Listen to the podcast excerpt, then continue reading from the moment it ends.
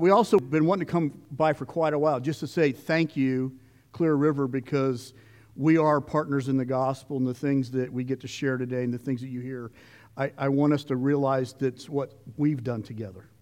It's a we thing, and we're very thankful for that. So let's begin this way today, all right? Uh, I want you to find your pulse. Uh, check your wrists, on your neck, whatever the case may be, all right? Uh, if your neighbor's having trouble finding one, uh, don't get too nervous. Just help them find it, all right? But uh, I know it's early in the morning, but let's find a pulse, okay? Found it? Got it? Okay. Can you feel that beat?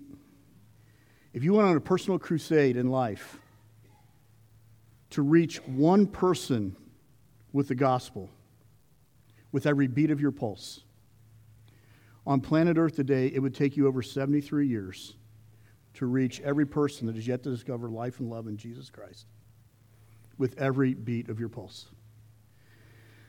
Today, 24 people every minute go into eternity without ever hearing the name of Jesus one time. 86% of Hindus and Muslims have never even met a follower of Jesus. Over 2 billion people on our planet do not even have access to the gospel of Jesus Christ. Over 7,000 people groups on planet Earth that have yet to have a church planted on their soil and in their language. People in those language groups and cultures couldn't find Jesus if they tried right now because no one has taken the gospel to them yet.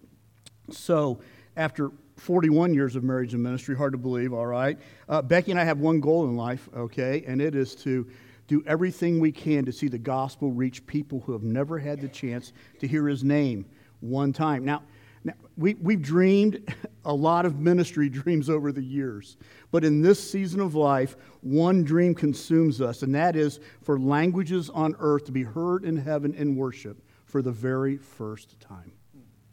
You think heaven gets excited about that? Yeah. Languages on earth to be heard in heaven in worship for the very first time. So, uh, partnering in, in uh, in Vietnam, partnering in Laos. Vietnam, 100 million people, over 54 unreached tribal groups. Laos, a tiny nation, over 7 million people, but over 100 language groups, yet without a church in their languages on their soil. God is opening up amazing doors in partnership. 10 years now in Colombia. It's hard to believe. And, and, and Clear River, these 10 years, you guys have been with us the entire time.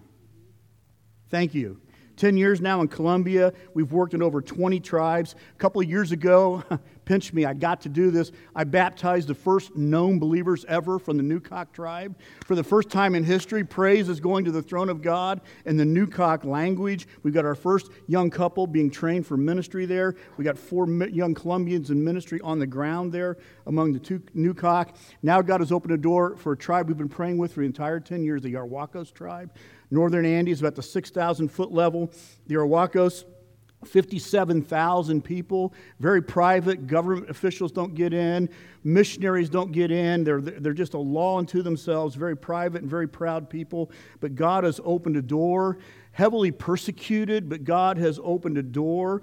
And, and uh, we have four missionaries on the ground now. Helmon's daughter and son in law are, are, are, leading the crusade, the ministry there. And, and God has opened a door that, that elementary schools on Arhuaco soil are being open to our young missionaries.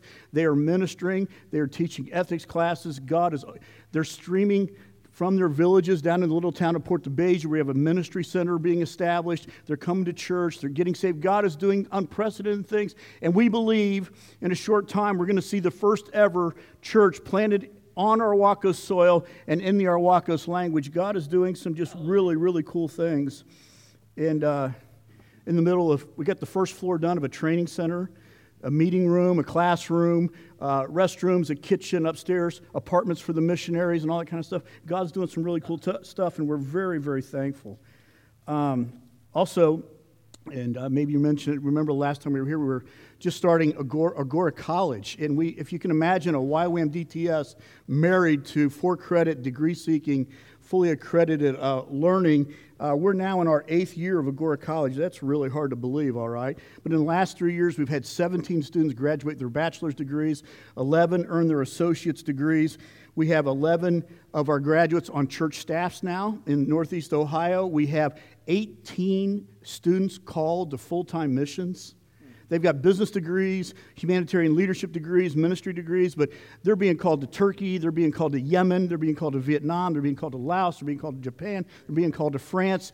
And, and, and we, we get to train next generation leaders to reach the tribes and the peoples of the world, and we're very excited about it.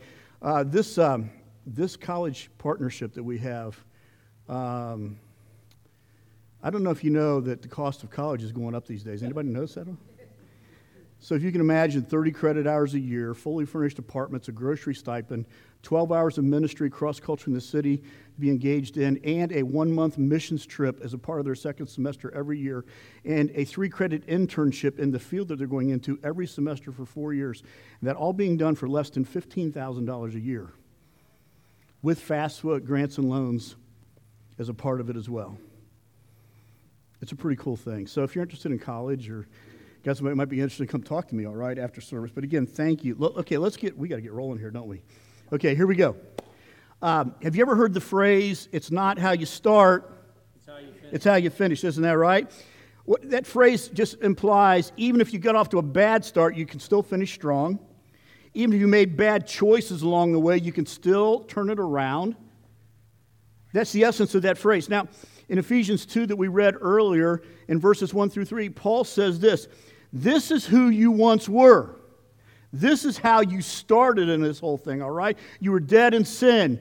You walked according to this world. You were influenced by the prince of the power of the air. You lived in your lust, indulging your flesh. To sum it up, Paul says, just flat out children of wrath.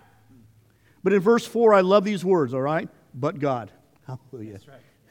Remember the day that God interrupted your life? And you once were that, but you weren't that anymore. But God, Paul says, who is rich in mercy, made us alive together with Christ.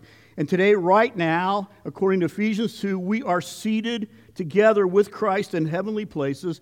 And today, Paul says, as we get to the end of that passage, we are his workmanship. Individually and collectively, we are his workmanship. We are his poema, his work of art, his masterpiece. He is doing something in us, and he has created, foreordained good works that we would walk in together from our neighborhood to the nations.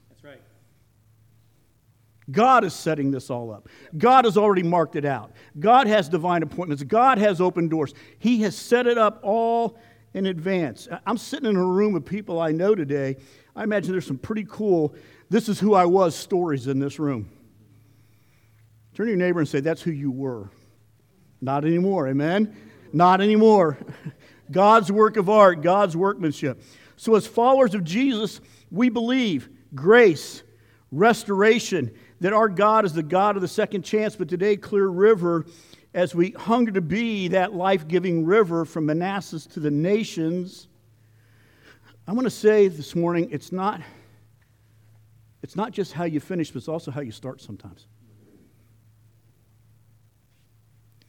How we start has daily impact on how we will finish, both in the big picture of our calling and in our daily walking in the good works that God has foreordained for us.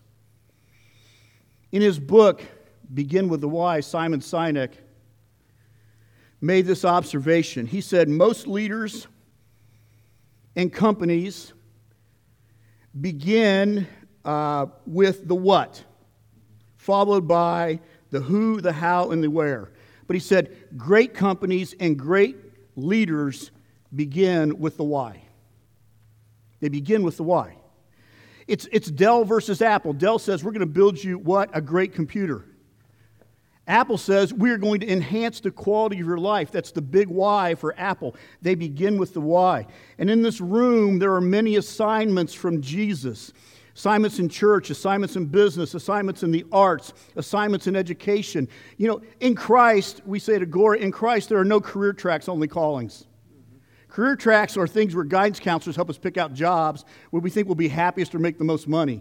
Callings are things that Jesus has been dreaming for us since before the day we were born. Yeah. He has a calling on our life. Vocare, a calling to service, all right? No matter our passion, though, no matter our calling, I believe, in essence, we all share the same why. We don't get to pick out our why. It's given to us by the Spirit who has called us, Ephesians 2.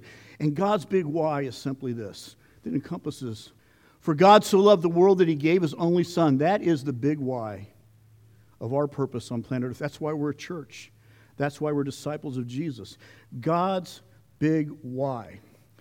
Uh, that's God's big why for the dream, the call that He's putting on your lives, He has for you. Now, several years ago, we had a student come to us. Her, her name was Sarah. Sarah is just absolutely delightful, all right? She found us on the internet. She, um, well, here's Sarah's story 13 years old, family tradition in Dayton, Ohio. Uh, they would go for a walk in the Metro Park along the river mom, dad, her older sister, and her family dog. And on this particular Christmas day, as they're walking and having fun, the dog messing around in the riverbank slips in, and the dog ends up in the river. Mom tries to save the dog. Mom tries to save uh, dad tries to save mom. And Sarah and her older sister watched on Christmas Day as mom and dad drowned in the river. It became national news. Sarah said, totally unchurched home, Sarah said, All I wanted to do from that day forward was to make my parents proud of me. She said, um, I, I, I, poured myself into my grades. I made myself a straight A student. I poured myself into it. She was track girl. I poured myself in my track and my cross country.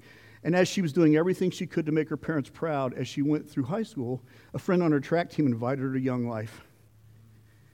And Sarah discovered Jesus and became a disciple, an incredible disciple. She graduated, she went to a Christian college. Her first year, she had a miserable experience. She wanted to go on a missions trip. She found us on the internet. We were taking a team, for three weeks that, that year into the Amazon, uh, Peruvian Amazon, and she became a part of that team. Three days later, she signed up to be a part of Agora. She came to classes with us, graduated with a degree in, in intercultural studies. But that first year, as we went into Southeast Asia on our one month mission trip, Sarah was on a team that went into Myanmar. We were doing all kinds of work in Myanmar, but one day they took us outside the city to an orphanage. And Sarah, it was her day to share her story. And she stood on that stage with 60 or 70 kids sitting cross legged on the floor in front of her. And she said, she started with, she said, You know what, guys, I understand I'm an orphan too. But I'm, I'm not alone. I've got a father who loves me. He never leaves me.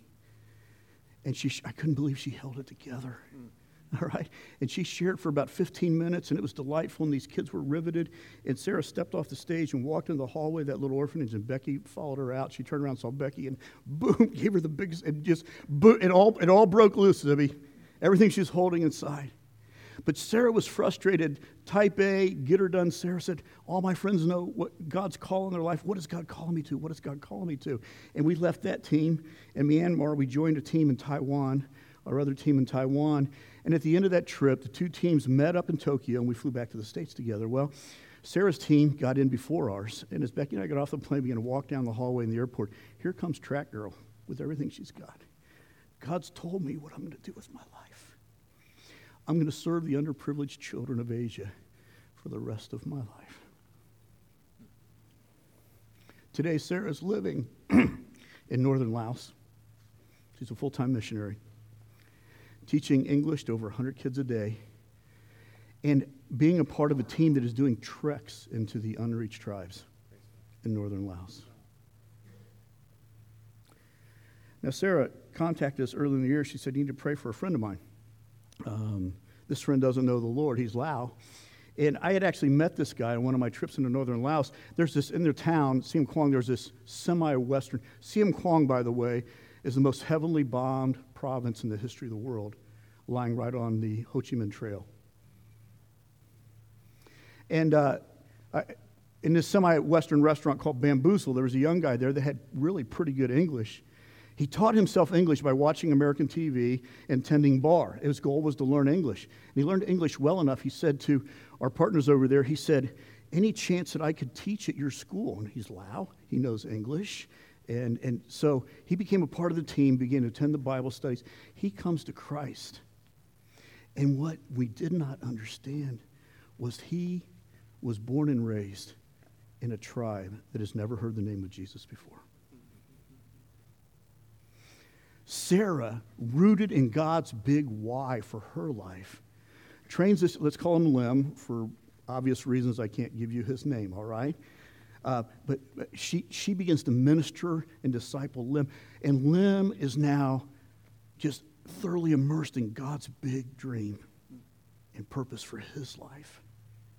And so Lim and one of our missionary friends and two Lao pastors made the trek to his tribe. They spent four days there the first time. And, and as they were there, um, um, my friend Abe related to me. I wasn't able to be on this trip, but he said, he said, we were just building relationship. We weren't sharing the gospel yet or anything like that. They, they don't know anything.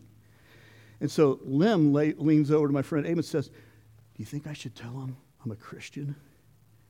This is his uncles and tribal leaders sitting across the table from them. And Abe says, do, do whatever's in your heart, if that's what you feel. And Lim just pipes up and says to these guys, Hey, we're all Christians on this side of the table. And suddenly the word's out. And for the next 12 hours, they're sharing the gospel. Hmm. The Lao pastors are in heaven. They're going from Genesis to Revelation and not skipping anything. And, and God has opened this door to this totally unreached tribe. Sarah, rooted in God's big dream, has been infectious, has passed it on to this young man, and now we believe with him that there'll be a, a church planted in their language and on their soil and praise will be going to the throne of God in that language Amen. for the first time. we serve a God with a big Y. Yeah, absolutely.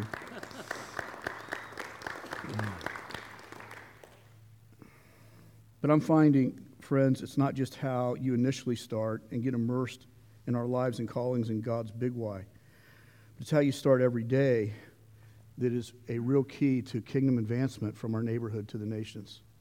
How we start every day advancing the gospel. At the beginning of the year, uh, uh, let me say it this way: I wasn't looking for a New Year's resolution. Anybody else just not very good at New Year's resolution? I just stink. I stink at New Year's resolution. I wasn't looking for a New Year's resolution at all.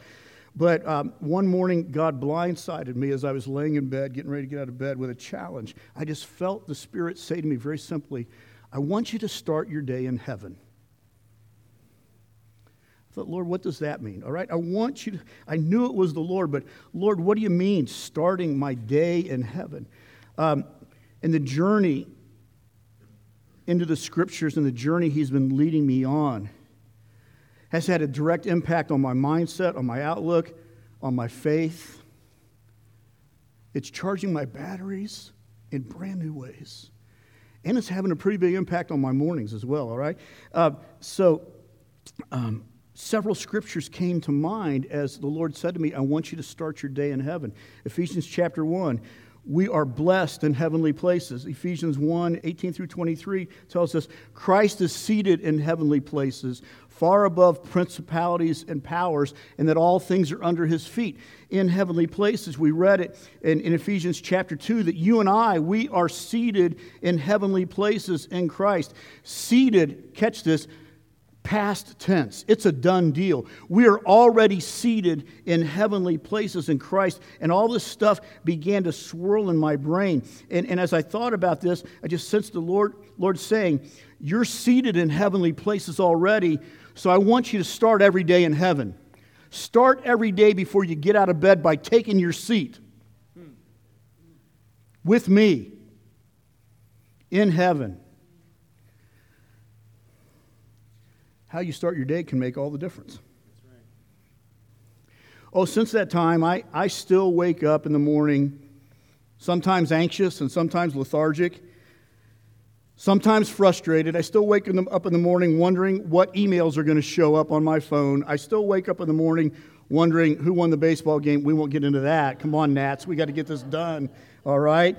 Uh, sports or politics or weather, these things want to pop into my mind immediately when I wake up. But taking those thoughts captive right away, well, the Lord said, start your day in heaven and it'll go much better on earth. Um, heaven, as I've been thinking about this and praying, heaven's a place of perfect peace, guys. Nobody's wringing their hands over anything in heaven. And, and I start my day saying, Lord, I'm seated in heavenly places with you. I just worship you. And I want your peace, heaven's peace, as I start my day. I don't want to call it my anxiety, my, your peace. Let it settle over my heart and mind through Jesus, the center of my thoughts. No stinking rabbit trails. My dad calls it stinking thinking. You guys know what stinking thinking is? Uh-huh. Uh, let it settle over the center of my emotions. God, not only do I want to experience, and I want to, I want to walk your peace with my good news shoes. I want to walk your peace into every situation situation that I face today. Okay? So, seated in heaven, God, uh, heaven's a place of perfect peace, but heaven's also a place of clear perspective. Nothing's cloudy in heaven. We live in a messy world. We see through a glass darkly, but in heaven, everything is crystal clear. And I say, God, today, help me see things from your perspective and not mine. God, today, um, help. Your ways are higher than my ways. Your thoughts are. I want to operate out of your perspective in situations. And God begins speaking to me about things I'm facing. Things, and God begins to bring clarity as I start my day in heaven. So heaven's a place of perfect peace and heaven's a place of perfect perspective, but it's also a place of perfect power and authority. And say, God, I, I want to start my day ready to exercise your authority. This is prayer. This is intercession. This is spiritual warfare. This is the stuff you guys are talking about. God, I want to start my day ready to exercise. And God, what things are on your heart right now? And what things can I begin to bear down in prayer? You know, we are authorized because of the cross. Isn't that right? to walk in His authority in every situation. And God has just been stirring in me. We're seated, it is a done deal in heaven. And we may not always feel like it, but it is our legal place because of the cross of Jesus Christ.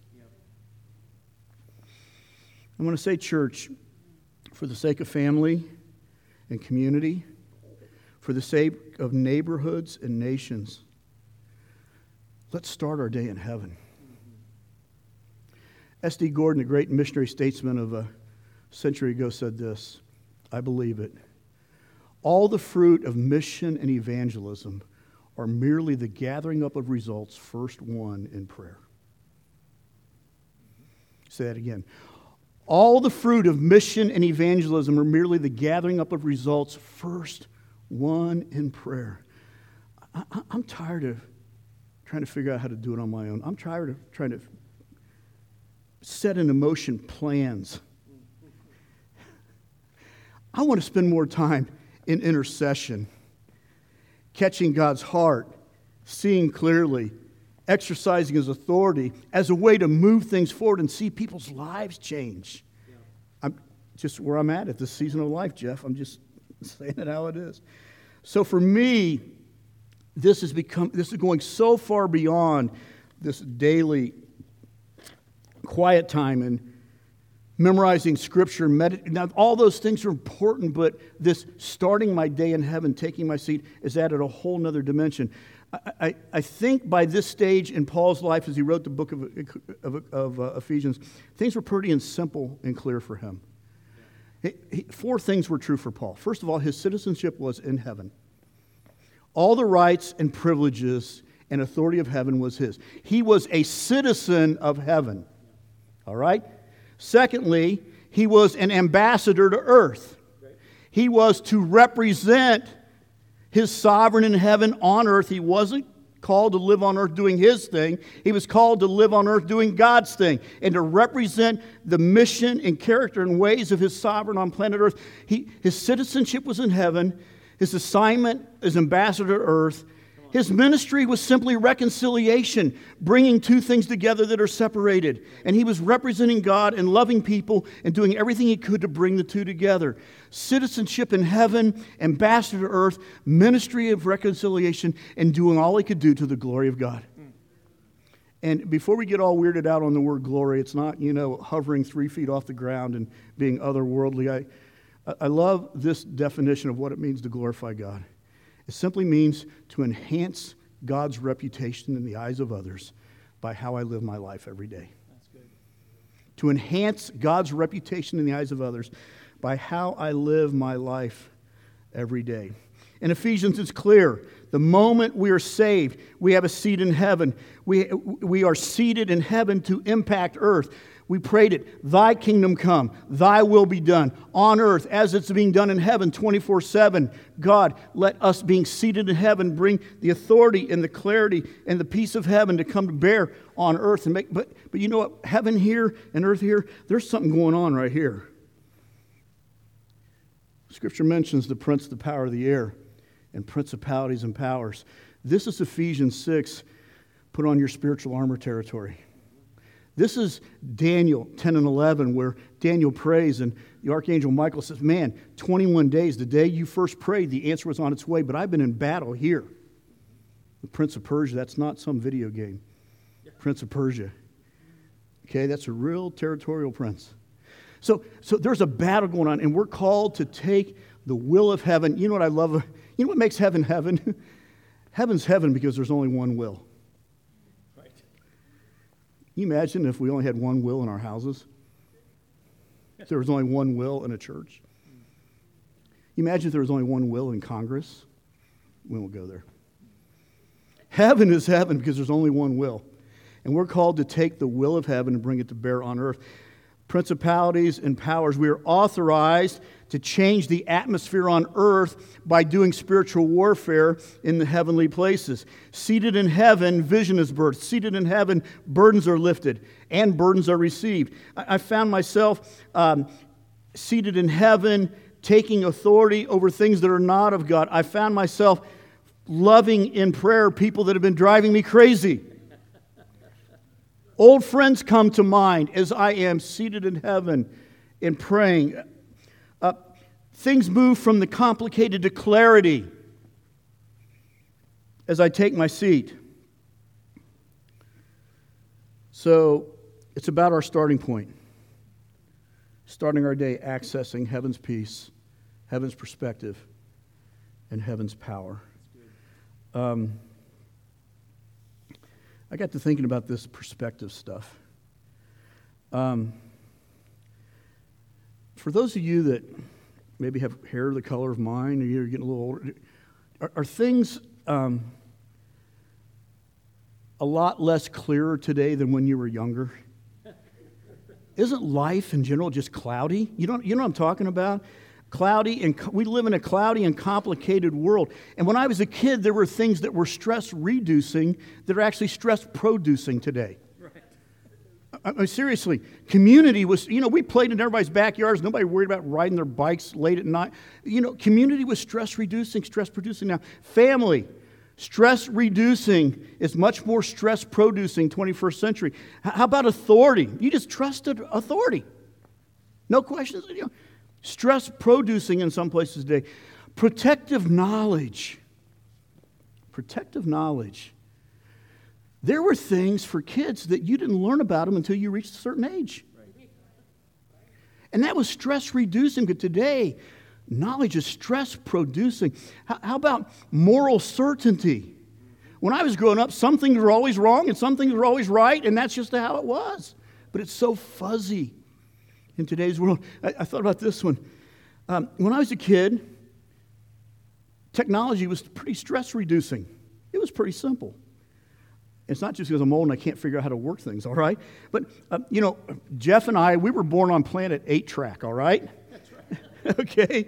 And, and back then, you, you just turned on a radio, it wasn't a big deal. Or, or you had to adjust the rabbit ears on the antenna so you didn't have all those vertical lines on the television set. Anybody remember all that stuff? And, and what's a microwave, anyways?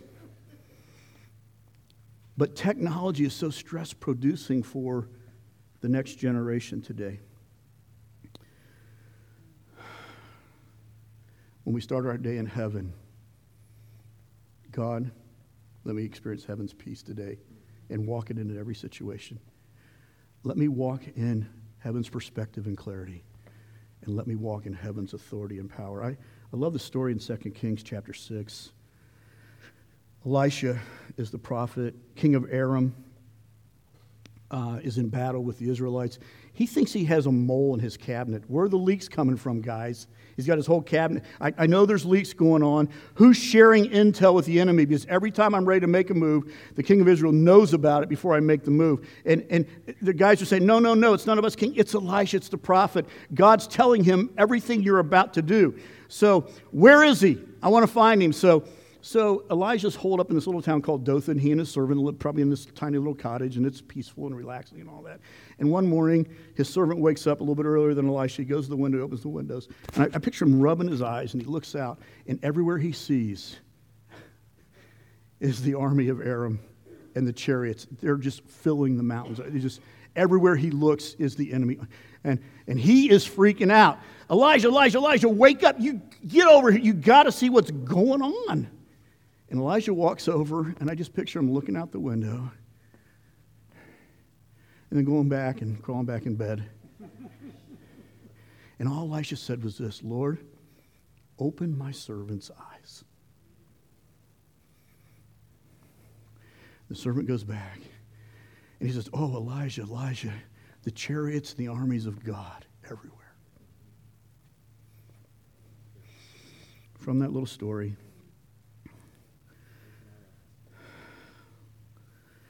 can we simply say that Elijah had started his day in heaven, mm-hmm. in a place of peace and perspective and power? His servant started his day on earth in a place of anxiety, confusion, and fear. And with heaven's perspective, Elisha took authority in the situation and brought God's breakthrough and blessing to his people. He, he, the army is smitten with blindness, and he leads them. He says, Come on, I'll take you to where you want to go. And he leads them right to his king.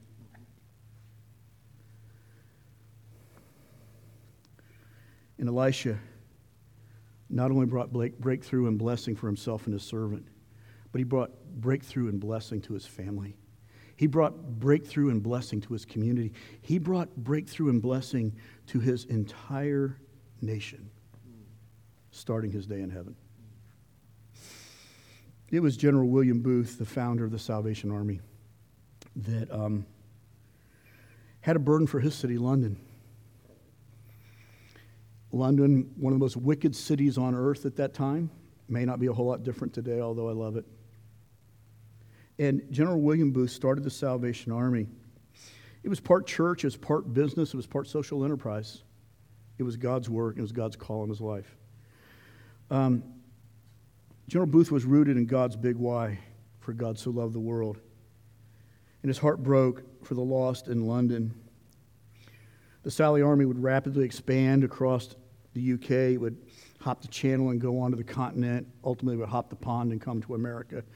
And decades later, when William Booth was further along in life, uh, there was a big convention planned in New York City for all the Salvation Army workers in North America. They were so excited because the general was coming. The general's coming, he's going to introduce us himself.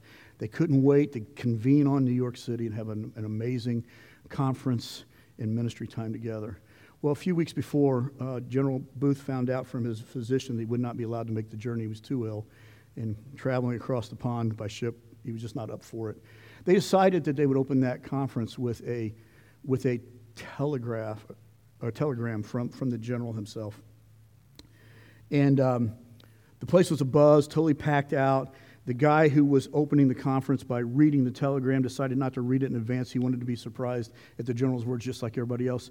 And, and as he stepped to the pulpit, thing, the platform, everything got really quiet. And he opened it up and he paused for a minute with a little bit of a quizzical look on his face. Because when he looked at the telegram, it only had one word on it. And that word was others. Others. Friends, it's not just about how we finish, but it's about how we start. Why begin with God's big why over our lives, no matter what our calling and career track is, because of others? Why start your day in heaven saying, God, may I walk in your peace and perspective and power today? Others. It's all about others. Why the warfare against you and the dreams that God is putting in your heart? it's not just about you. The battle's not just about you. God knows if He can get you off track or take you out, it's not just about you, but it'll have a domino effect on every person you're to influence in your lifetime, every situation you're to walk His peace into, every opportunity for reconciliation. It's the, the battle you're going through right now is not just about you, it's all about others.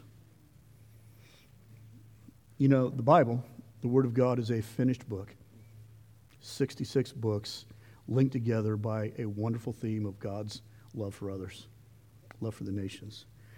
It's a finished book, but the story of God is still being written on planet Earth today. And God wants to write a really cool chapter in his book in this next season through Clear River Church. God wants to write an amazing chapter in the book of God through your life as we keep the main thing the main thing. Focus on the big picture, God's big dream, all right? And start our day in heaven. As we come to the table of the Lord today, it's all about remembering, isn't that right? So let's remember as we take the bread and the cup, let's remember our Lord who made his life on earth all about others and walked solely devoted to God's big dream and the big why of the kingdom of God. As we remember and take the bread and the cup today, let's, with bread and cup in hand, commit to following in his footsteps, saying, Lord, let my life be all about others as yours was.